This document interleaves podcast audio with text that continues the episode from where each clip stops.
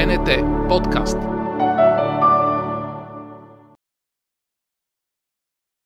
Днес сме ви подготвили малка изненада. Няма да сме тук в студиото, а отиваме на разходка, за да посетим ателието на скулптора Павел Койчев. Той ще ни разкаже малко повече за изложбата Водна паша и то и то.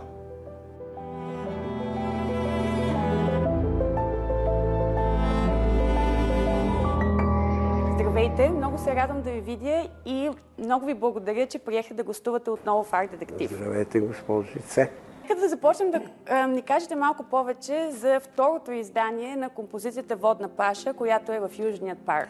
А, първата водна паша я направих преди 13 години в а, едно езеро край село Сиковица в Махла, Владовци. А, местото ме плени още първия път, когато го видях, но понеже има и други проекти, бях решил да правя нещо в това езеро, но какво? Оставяй го за по-натам. И дойде време, когато а, вече се съсредоточих върху този проект и тогава направих а, водна паша, която представлява един пастир с пет овце около него, разположени във водата, но те ходят във водата. Така го бях направил конструктивно, че те вървяха по водата. Така, бяха от а, стиропор и дърво и смятах да бъдат временно.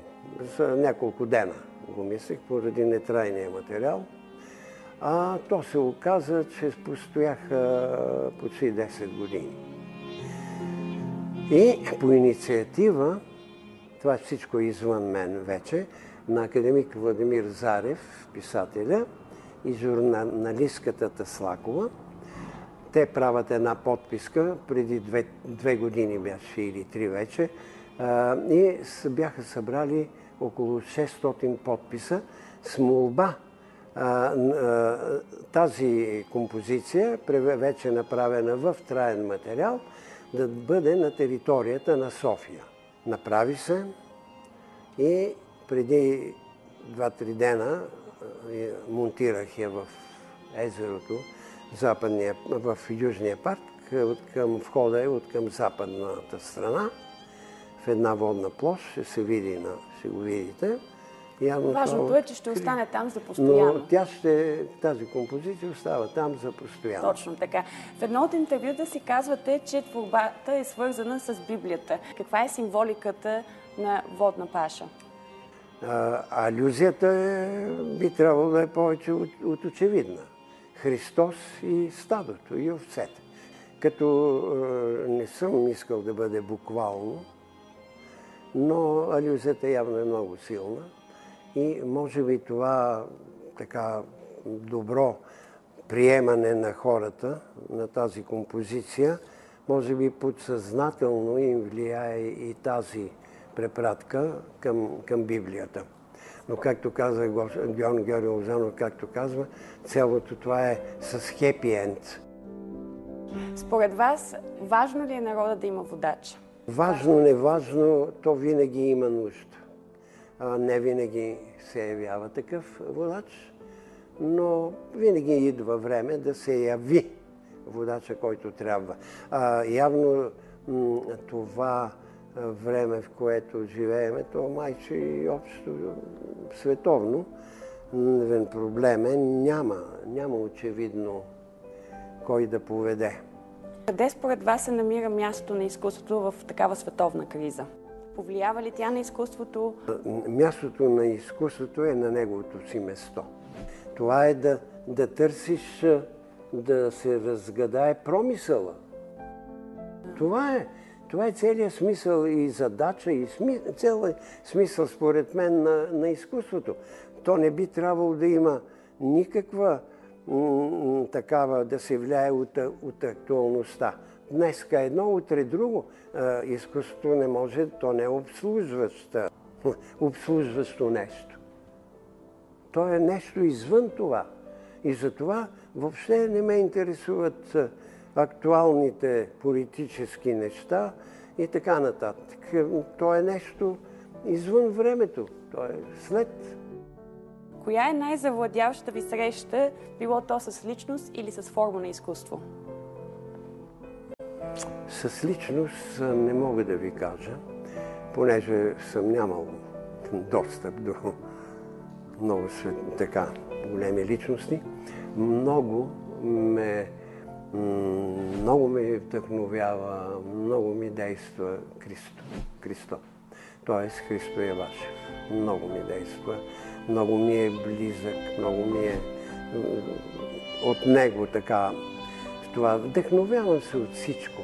Не мога само всичко се вдъхновявам да ви кажа. Вижте, в България поради обективни исторически причини няма възпитание на, на обществото за възприемане на скулптура по проста причина, че просто наша скулптура от преди стотина години фактически.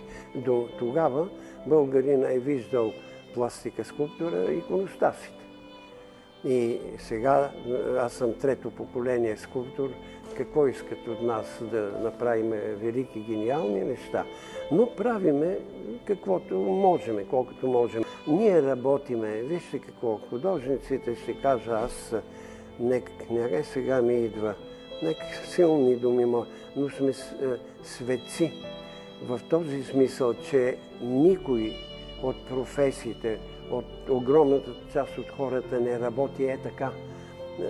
Прави картини, трупа скулптури, само защото му се иска да прави. Разбирате ли? Без надежда, че може да, да се купат или... Няма такива професии. Ние сме единствените.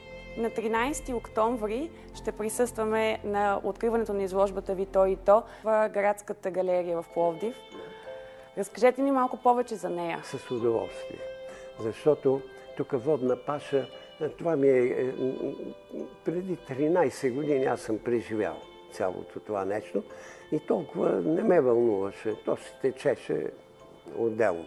Но цялото ми внимание и интерес от една година е съсредоточен в а, тази, този проект. Не обичам думата проект много, ама в тази изложба която ще направя, ще бъде открита на 13 октомври градската галерия в Пловдив. Това е, темата е той и то. Той човека и то животното. А, общо е около 26 фигури. А, доста големи са, мащабни са, има по 4 метра, по 3 и така, големи неща. А, материала е стиропор защото те е невъзможно да бъде в материал. Много е скъпо, много невъзможно е. Колко време ще остане в а, градската галерия? А, договорът ми е за един месец. Така че посетителите трябва да, да видят... Да заповядат. Много ще съм радостен. Струва ми се, ще има какво да видят.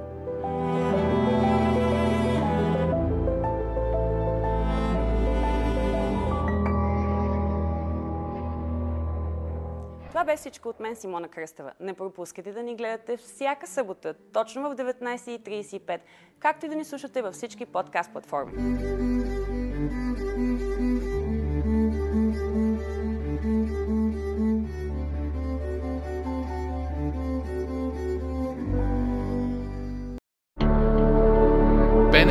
Подкаст.